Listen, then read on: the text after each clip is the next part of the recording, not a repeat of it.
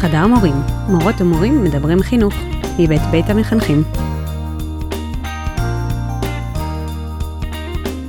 טוב, אז uh, כשהייתי בהתנסות בהוראה, תוך כדי הלימודים, השתתפתי בישיבות הפדגוגיות uh, יחד עם שאר המורים, uh, באחד מבתי הספר uh, בירושלים, ו... והגענו לתלמידה שבאמת כל המורות דיברו על כמה שהיא לא מתפקדת, ושהיא לא בסדר, ושהיא לא מגיעה וכולי. ואז אחת המורות אמרה, אני יודעת שהיא רוקדת, היא מאוד uh, מושקעת בזה. ו... ואז הרכזת שכבה אמרה, אוקיי, אז בואו ניקח לה את זה. ואני זוכרת שזה היה בשבילי איזשהו רגע של, מה? איך, איך, איך זאת המסקנה? זאת אומרת, אנחנו... מה זה אומר לקחת לה את זה? ל- ל- להוריד לה את זה. אה, כאילו, של- לגרום לה שלא יהיה לה את החוג הזה. אה, ו- ואז כביכול, אה, שהיא תצטרך, תהיה חייבת להשקיע בלימודים, או שזה יהיה איזשהו תנאי או משהו כזה. כאילו אמרתי, שנייה, איך, איך זאת המסקנה שהגעתם אליה? אני חשבתי שזה הולך לכיוון של, בואו נראה, מה עוזר להתחייב, לריקוד. וזה היה ממש רגע שאמרתי, אוקיי, בבית ספר הזה אני לא אלמד בעתיד, אה, ואני חושבת שזה סיפור קטן שקצת אה, אומר משהו על, על החלון ראווה לתוך אה, הגישה של בתי הספר, ש, שיכול לקרות דרך הישיבות הפדגוגיות. זאת אומרת, הרבה מאיך שהשיח על תלמידים מתנהל אה, ב, בישיבות פדגוגיות, ושיח בכלל בישיבות צוותים, אה, אומר הרבה על הרוח של בית הספר. אה, אז היום אנחנו נרצה אה, לדבר אה, על אה, כל מיני סוגים של ישיבות אה, בבית הספר. יאללה.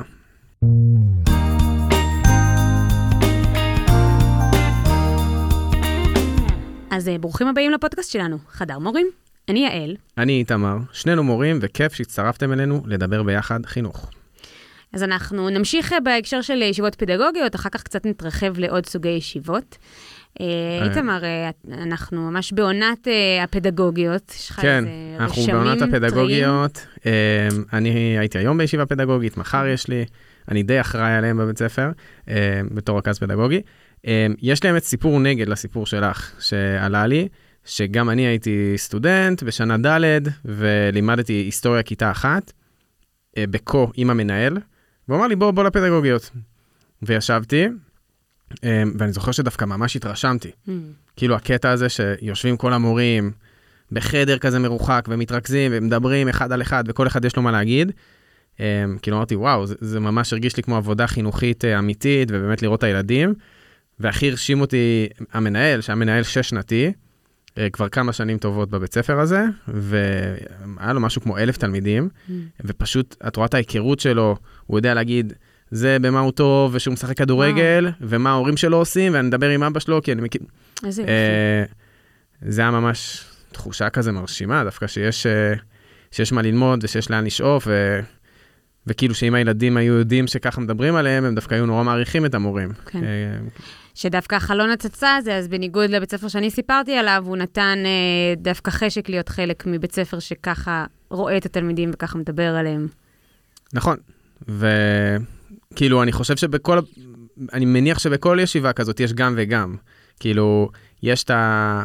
אבל יש רוח, אני חושבת. זאת אומרת, א', ואני יכולה להגיד משהו שאני מאוד אוהבת שהתחילו לעשות אה, לאחרונה אצלנו בחטיבה, אבל זה התחיל ממקום ספונטני, שלגבי כל תלמיד, אה, יש, יש מין טבלה שהמורים ממלאים, עושים את זה אצלנו עם רמזור. אתה מכיר את זה? אה, רמזור, נו, ירוק, צהוב, אדום. יופי. גם אנחנו... כן. עכשיו, אצלנו, אצלכם כל אחד מקבל צבע אחד? אה, אנחנו עש- עשינו השנה איזה ניסוי שבכל מקצוע אה, אתה מסמן כאילו אם המצב שלו הוא ירוק, או כן. צהוב או אדום. כן, כן. אז אצלנו, אז אנחנו מחלקים את זה בחטיבה אה, למיומנויות, הרגלים וידע. אה, זאת אומרת, כי יש תלמידים, ו- וזה מעניין, כי יש תלמידים שהם אדומים בהכל או ירוקים בהכל, אבל יש גם תלמידים שהם מאוד מגוונים, כי נגיד מבחינת הידע, יש את החבר'ה הגאונים, תותחים, מקבלים מאיות, אבל מבריזים, לא יודעים אה, זה. אין להם מחברת. כן, וקיצור, יש, יש את הגיוון, אז יוצא לנו באמת טבלה מאוד צבעונית, זה גם באמת איזשהו רגע, תמיד כשהמחנכים שולחים את הקישור ל- למלא את הטבלאות האלה, מה זה אין לי כוח לזה? כי זה מרגיש לי כזה, כל אה, ריבוע שאני מסמנת, אני אומרת, רגע, איזה, זה גם קשה, זה לא כמו בציונים, שיש לך כזה, אני יכולה אה, לנוע בין 70 ל-72, פה זה ירוק, או שזה צהוב, או שזה אדום. וואו, זה הרבה יותר קל. זו החלטה שלוקחת לי שלוש שניות. אבל אני מלא פעמים שמה, ואז אני, לא, בעצם זה, לא יודעת, זה, זה חותך כזה. כן, אבל זה גם לא קריטי. כאילו, אה, הילדים לא רואים את זה, נכון, כלומר, זה נכון. אמור לשקף משהו. נכון. אז, אז אה, קודם כל, אני אוהבת את הדבר הזה, אבל מה ש... אה, אחת הרובריקות שנוספו לאחרונה, זה שליד שם של כל ילד כתוב החלטה. מהמם. עכשיו, מה זאת אומרת החלטה? איזושהי מטרה אופרטיבית שעושים עם הילד הזה. למשל, מוסיפים לו שעה פרטנית. למשל... על כל ילד בכיתה או על כל ילד שמעלים כל מהישיבה? ילד... אה, אצלנו מדברים על כולם. מהמם. אבל זה משהו ש... זאת באמת סוגיה, וטוב שאתה מעלה אותה. אני באמת לא נחשפת לזה, כי הכיתות שלנו הן כיתות קטנות. זאת אומרת, הכיתות שלנו הן עד 25 תלמידים. כן. אנחנו מדברים על כולם, וקובעים את האורך של הישיבה בהתאם לכמות התלמידים ולמורכבות. אז כמה זמן זה 25 או 20 תלמידים בכיתה? כמה זמן זה ישיבה? אמ, אה, נגיד שעה ורבע, שעה וחצי, כן. זה סדר גודל. אבל באמת אני, אה, מה, מה עושים עם 40 תלמידים? אין סיכוי לדבר על כולם. נראה לי שזה מחייב לשאול את השאלה, מה המטרה של הישיבה הזאת?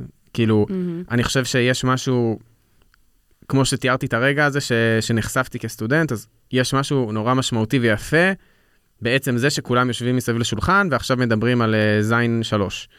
Um, אבל, וזה קורה בכל בית ספר. השאלה, מה המטרה נכון. מעבר? כאילו, עם עצם זה שישבנו ודיברנו, זה אומר שקרה משהו. כן. Um, כאילו, באמת השאלה, מה המטרה של הישיבות האלה? מה המטרה? תמיד את מחזירה את זה אליי. אמ, כאילו, הייתי אומר שבגדול המטרה היא ל- ללמד טוב יותר את הכיתה הזאת, כלומר, לדייק את הצרכים ואת ה... אמ, להבין יותר טוב את הצרכים ו- ולדייק יותר טוב את המענים שהכיתה הזאת מקבלת. אני... מעניין אם, אם, אה, אם התפיסה שלנו שונה, או שרק אה, תיארת את זה קצת אה, אחרת במילים, כי אני הייתי אומרת שהמטרה היא אה, רגע לראות כל ילד, מהמם. ולדייק את המענים הספציפיים לכל ילד. אתה בעצם, אם אני מבינה נכון, מדבר על לשפר את הלמידה או לדייק את הלמידה בכיתה, ובאמת, אם אנחנו חוזרים קודם לכמה תלמידים נדבר עליהם, בשביל לדייק את הלמידה בכיתה, יכול להיות שלא צריך לדבר על כולם. לא, אני חושב שכאילו כן התכוונתי ברמה של הפרט. לדבר על כולם, אוקיי. ב- לא, לא התכוונתי לדבר על כולם. אז איך אפשר לתת מענה לכל פרט אם לא מדברים על כולם? כי יש כאלה, נגיד, כשאת היית כנראה תלמידה והייתה ישיבה פדגוגית, Mm. אז יש את התלמידים האלה שאומרים, יעל שפיגלמן, אה, טוב, היא מעולה, אין מה לדבר עליה. אה, אתה לא מכיר, לא יודע מה אמרו עליי בישיבות הפדגוגיות, איתמר. עברתי דרך מאז. כן, מה, כן, מבריזה ומעשנת? רק מבריזה, בלי המעשנת. ומרביצה? גם הייתי בתיכון של בנות, איתמר, זה לא, זה כן. לא. אה, זאת אומרת, אתה אומר, מי שהמחנכת יודעת מה לעשות, אז לא מדברים עליו, והמקומות המורכבים... לא, שנייה, מה זה יודעת מה לעשות? לא כל התלמידים, כלומר, אם אנחנו בהנחת יסוד שיש לי 35 ילדים בכיתה, מהמם, ויום למחרת הפדגוגיות, אני צריך לקבל החלטה או לעשות משהו עם כולם, מהמם. זה לא ריאלי. הלוואי, אבל זה לא מתאים למחנכת אחת עם 35 תלמידים. נכון, לכן אני שואלת, אז על מי מדברים? אז נרא... מה שעושים בישיבות פדגוגיות, שבשני בתי ספר שאני מכיר טוב, כי לימדתי בהם, זה אומרים על רוב הכיתה, אוקיי, הם סבבה, את התלמידים האלה אני לא מעלה בכלל לישיבה, או שאני מזכיר אותם מאוד בקצרה כדי להגיד כמה הם מהממים, מהמם, אמ, או, או כמה הם סבבה ו- ולא מרחיב עליהם, ומתמקדים בנגיד בין חמישה לעשרה תלמידים שעליהם רוצים לדבר, להבין יותר מה קורה איתם, אה, אולי לפתוח איזה דיון על איזה סוגיה, אמ, ו- ואז לקבל החלטה. כאילו, מהניסיון שלך, זה- מ- זה נשמע לי עודף. איזה תלמידים אלה, בדרך כלל? אה, חלשים בלימודים, Mhm. חלשים במוטיבציה, עם בעיות התנהגות. בעצם זה מעמיק את השקיפות של הילדים השקופים קצת. שוב, כאילו, בהנחה שאוקיי, אם את לא היית ילדה חננה, כמו שאני בטוח שאת כן היית, אבל את טוענת שלא, אז נגיד אני בישיבות, סבבה, הייתי שקוף, כאילו, אם אמרו את השם שלי, אז אמרו, טוב, אצלו הכל טוב. אני לא חושב, אבל רגע, ואצלך באמת הכל היה טוב? ברמת מה שהמורים שלי יכלו לפתור לי, כן? אני יודעת כלומר, שהמורים שלי בגיל ההתבגרות, לא כולם, ראו אותי בבית ספר. כאילו, כן, את יודעת, היה לי, תמיד אתה חושב מה קורה חברתית, ומה קורה עם הבנות, ומה קורה, ואני מחפש את עצמי וכו', אבל זה, זה לא, בעיניי, זה לא היה קשור לבית ספר. וכן, כאילו, אני לגמרי הייתי סבבה, גם עם עצמי וגם עם, לא יודע, הילדים שלי, אם הם יהיו ילדים שיעלו בישיבות פדגוגיות לרגע ויגידו, אה, אצלם הכל טוב, כאילו... למה? אם הכל סבבה איתם, אז למה לא רגע לדבר עליהם ולהגיד איך אפשר לאתגר אותם, איך אפשר אה, לצ'פר אותם, איך אפשר... הלוואי, זה נשמע לי כמו משהו שאפשר לעשות בב, הנה, בבית ספר ש... קטן ו... אה, ופרטי או משהו כזה. אי אפשר לעשות את זה, אין שום דרך לעשות את זה בבית ספר עם כיתות גדולות. לדעתי לא, לצערי.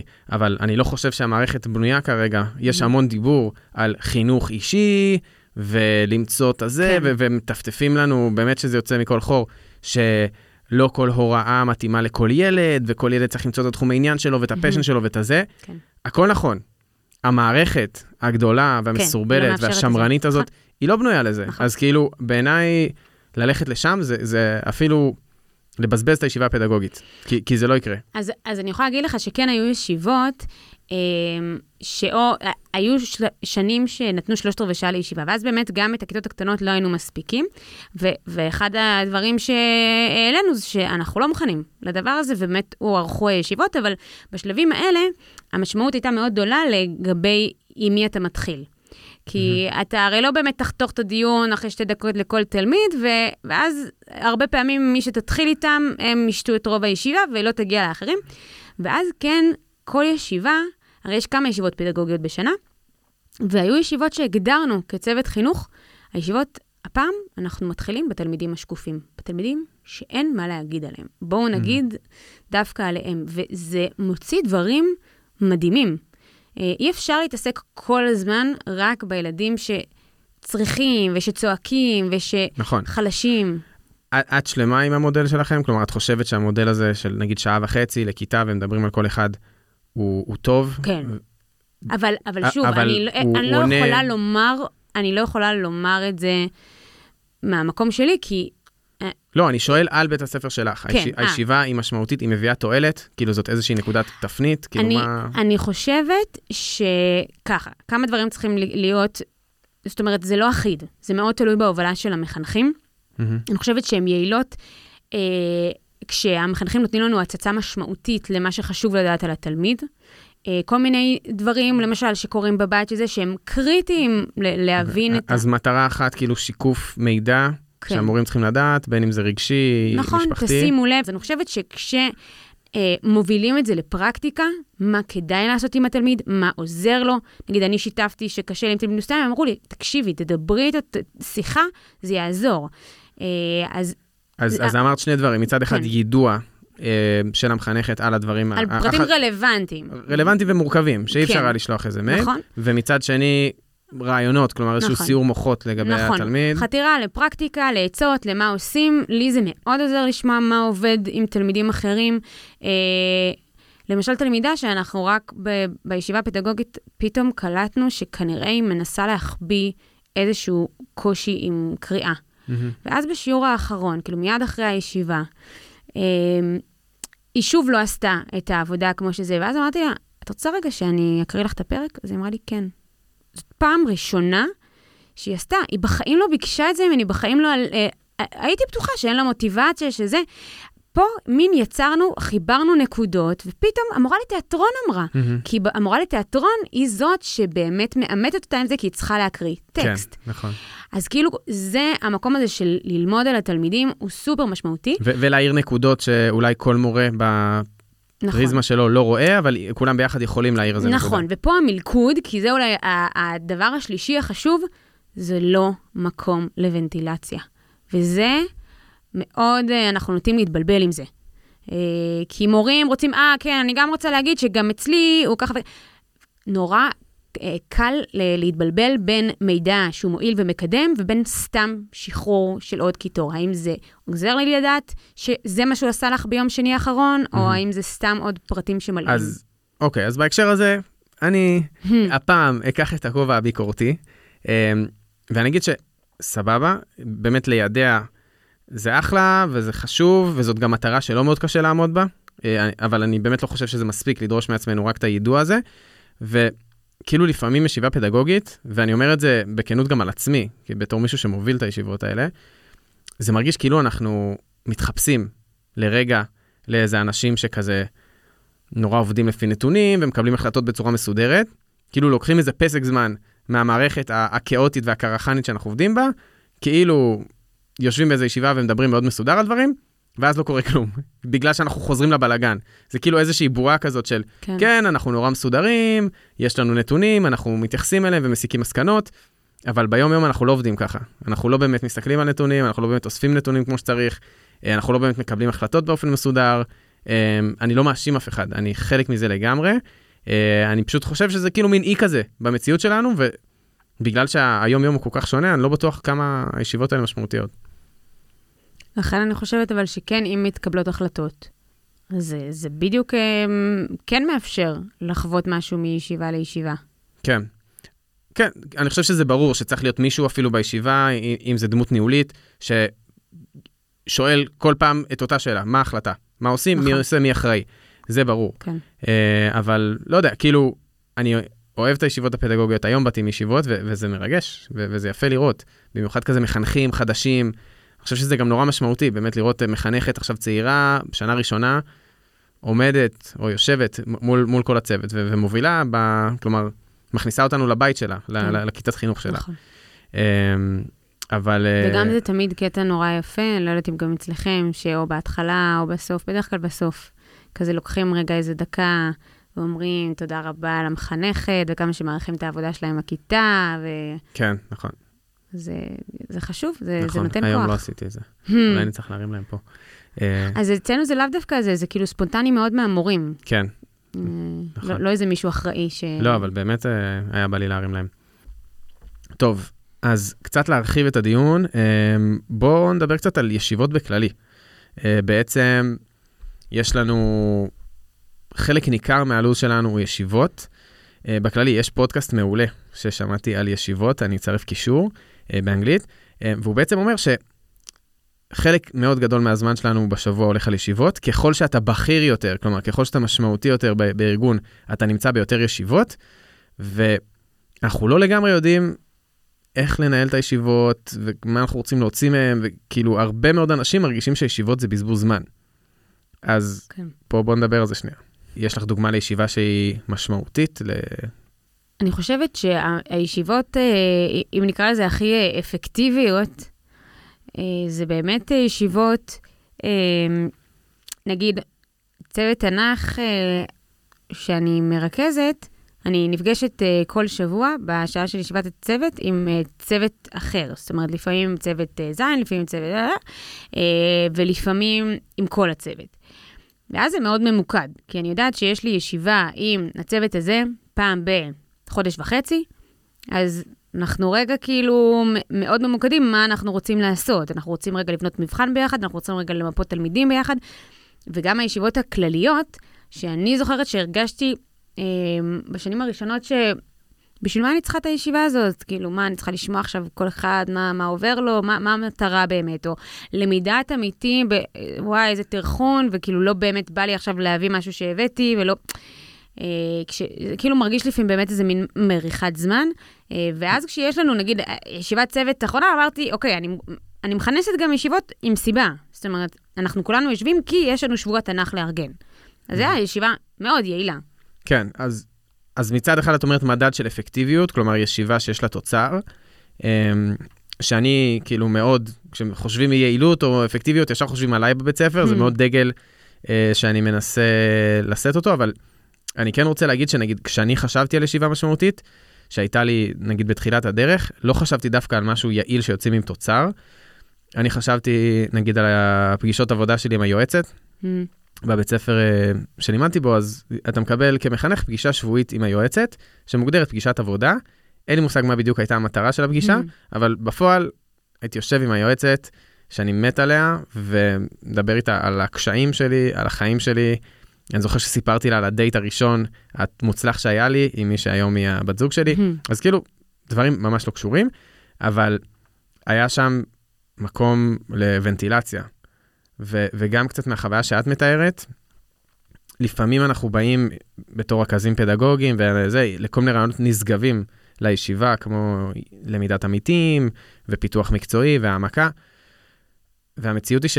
הצוות צריך אוויר. המון מהזמן המורים לא פנויים לזה. כן. אז כאילו, אם, אם אני מנסה לחשוב על משהו משמעותי שהיה לי גם בפורום כזה, גם בישיבות מחנכים, זה היה um, המקום הזה של פריקה. והרבה מזה גם לא קרה לי בבית ספר, הרבה מזה הייתי חוזר ומוציא את זה על הבת זוג שלי, כאילו... זה, זה מאוד מעניין מה שאתה אומר, כי מצד אחד אנחנו רוצים לפרוק, מצד שני יש משהו מלאה הרבה פעמים בישיבות האלה, אה, ולא בהכרח מקדם, ופה אני חושבת שהשאלה היא מיהו הצוות שאיתו יושבים. אה, שבאמת כשזה צוות, שזה אנשים שמעניינים אותי, זה אנשים שאני מעריכה, אה, זה אנשים שכיף לי לדבר איתם, אז גם הפריקה היא כיפית. זאת אומרת, ואז mm-hmm. מבחינתי אני יכולה שלושת רבעי שעה לשבת עם מי שלומדת איתי תנ"ך בכיתה י', ואנחנו נדבר, כאילו נשרוף את הזמן בכל מושג, אה, בכל היבט של יעילות, ועדיין אני אגיד, וואי, הייתי צריכה את זה עכשיו, כאילו. אמ, זאת אומרת, אני חושבת שזה הרבה פעמים קשור לפרסונות אה, שאנחנו נמצאים בהן, וזה כן מורכב כשבסוף אה, אין לנו שליטה על זה. זאת אומרת, זה לא, לא כל צוות הוא תוכנית כבקשתך. אה, ואז כש, אני חושבת שהקשיים מתחילים כש, כשהצוות הוא לא, הוא לא צוות שכיף לך להיות בו.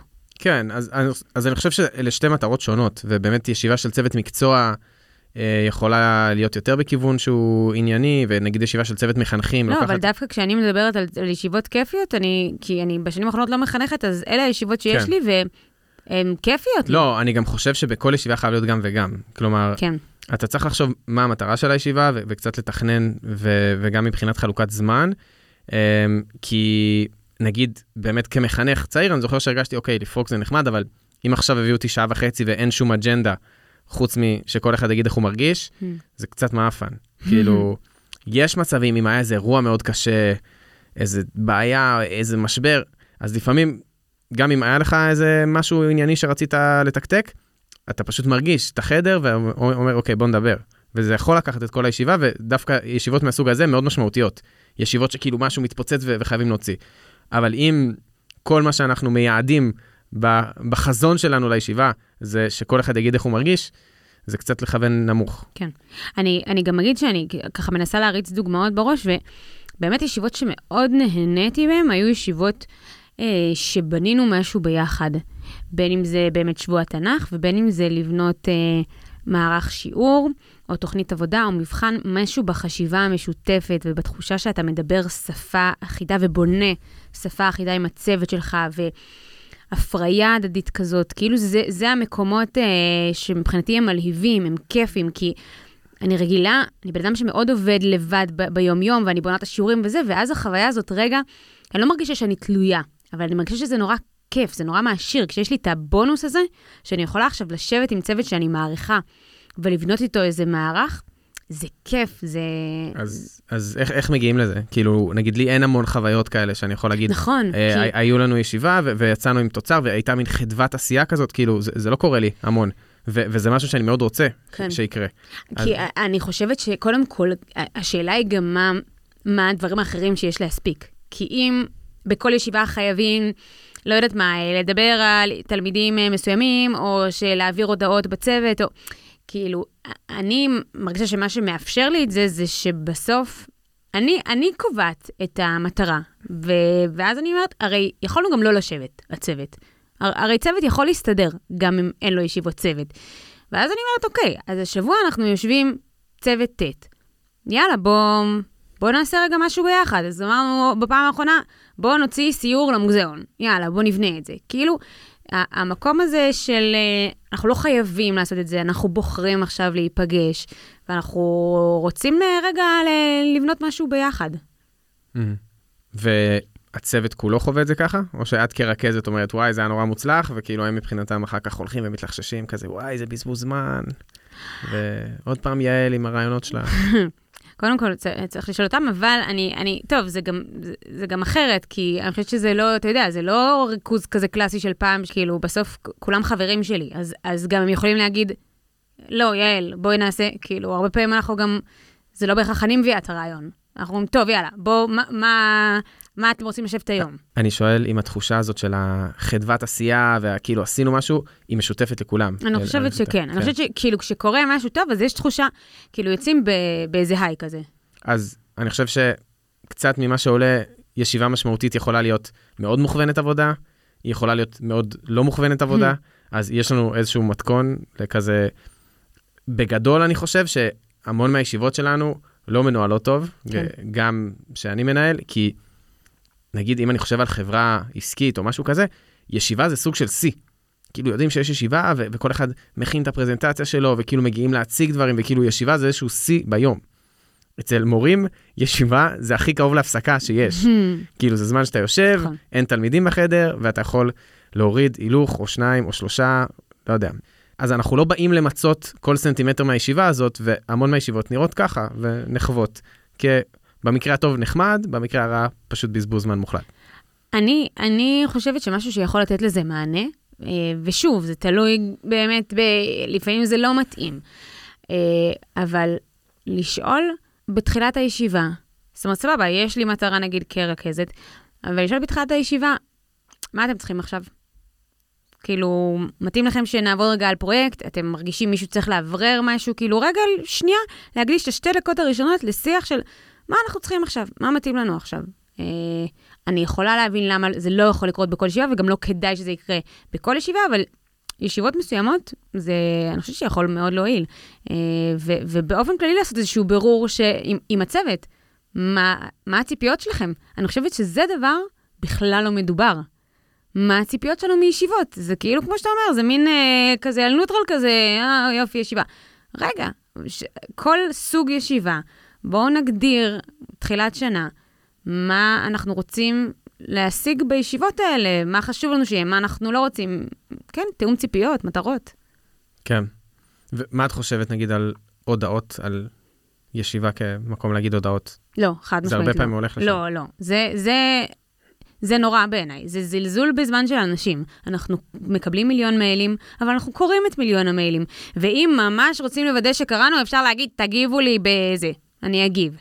לבזבז זמן שאנשים מתכנסים ואפשר ליהנות מהמוחות הפוריים של כולם בשביל להגיד דברים שאפשר לקרוא, מאוד לא מתחברת לזה. את כן. מסכים? ברור שאני מסכים. אמ, אני אגיד גם עוד כמה דברים שבאמת גם עולים אה, מהפרק הזה של הפודקאסט, נגיד על כמות של אנשים בישיבה. כלומר, אה, מדברים על זה שכמות אידיאלית זה נגיד שלושה, ארבעה, מהמם. אה, כמות שהיא מעל שישה, נגיד, זה, זה כבר, יש בחדר אנשים שמרגישים שזה לא רלוונטי להם. נכון. והם ככה ילכו למקומות אחרים. אמ, בעיניי גם ישיבות יכולות להיות קצרות, אה, כלומר, אם זה, יש את המימד הרגשי והשיתופי, אז דווקא לא כדאי להאיץ בזה, אבל אם הישיבה היא עניינית, אז, אז אפשר כאילו שבהגדרה, ישיבות הן כאילו כמה זמן שצריך, ואם הם ס- תקתקנו בעשר דקות, אז, אז אפשר לה- להמשיך, אם, אם הראש הוא עבודה. נכון. אמ, ורציתי גם להגיד מילה על קשב בישיבות. כאילו, נכון, כן, זה הקטע שלי, טלפונים. אמ, אבל זה נורא בולט. כאילו, ישיבה עבור מורים, בטח מורים, כי אתה כל הזמן בכיתה ואתה לא בטלפון. אתה נכנס לישיבה וזה הזמן שלך נכון. להגיב לכל ההודעות וואטסאפ שהצטברו לך במהלך היום. ו... זה, כאילו, זאת נקודה שבין אם המטרה הייתה עניינית, ובין אם המטרה הייתה לפרוק, כאילו, הרבה פעמים אומרים, טוב, אנחנו לא עכשיו בהודעות, אנחנו לא במשהו קריטי, אז אני, אני בטלפון, כאילו, אני מקשיב.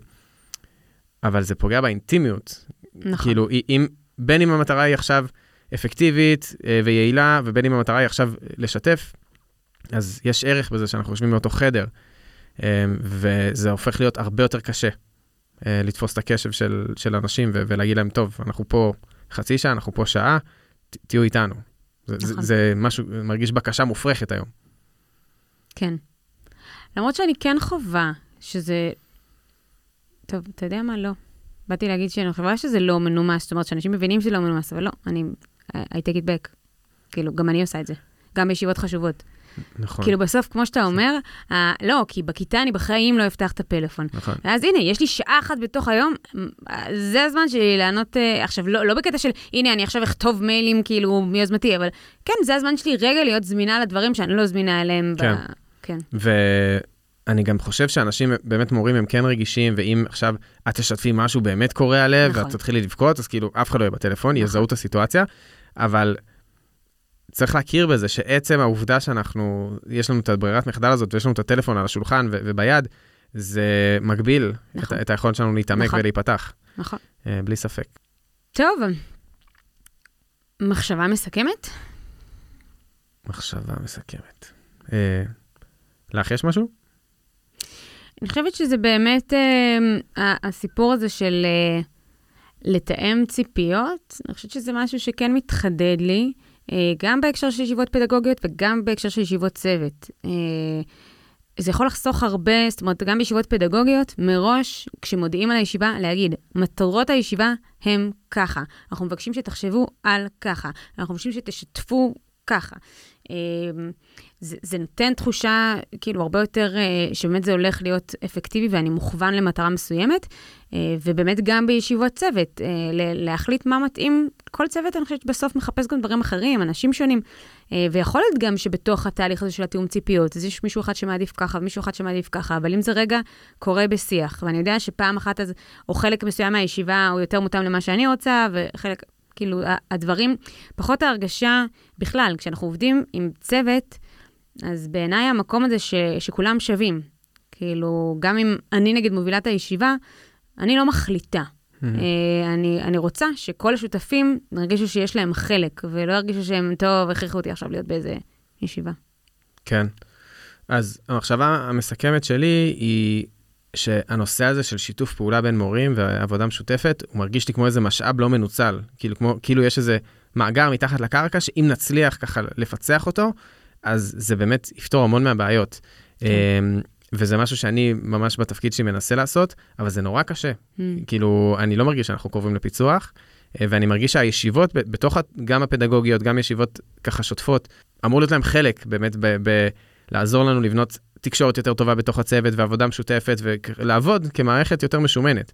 אבל אה, כאילו, אני לא מרגיש שאני מצליח להביא את הצוות שלי לשם, או שככה בכללי במערכת החינוך אנחנו עושים את זה טוב. אז יש אה, לך מחשבה מה חסר? זאת אומרת, מה אתה צריך כדי להגיע לפיצוח, או שזה כאילו, חלק מהבעיה? אני מרגיש שהרבה מזה זה שאין אוויר. כאילו שאותם כן. אנשים שאחראים על הישיבות הם, הם הצוותי ניהול שהם בקריסה, בכל הבתי ספר פחות או יותר, כן, אמ, ו, ולצפות מהם גם להכין את הישיבה כמו שצריך, כאילו, כי בתיאוריה אני חושב שמנהל או רכז אמור להבין שהישיבה היא יותר חשובה מהשיעור שלו אפילו בכיתה. הוא אמור להכין אותה ולחשוב על המטרות שלה לא פחות מהשיעור, אבל המציאות היא שפשוט אין לנו אוויר לעשות את זה. כן. אז אני לא, אני באמת לא שופט אף אחד מאיתנו, פשוט זה מרגיש לי משהו שיכול להיות יותר טוב. כן. אז אנחנו היינו חדר מורים, כיף שהייתם איתנו. תודה לבית המחנכים, השותפים שלנו בהפקת הפודקאסט. ותודה למרכז פואנטה בירושלים על האולפן והסיוע. מוזמנים ומוזמנות להמשיך את השיח בקבוצת הפייסבוק שלנו. ואם בא לכם, אתם ממש מוזמנים לשתף את הפרק הזה עם עוד מורות ומורים. אנחנו נהיה כאן שוב עם פרק חדש בעוד שבועיים. בינתיים, ממשיכים לעשות חינוך. יאללה ביי. ביי.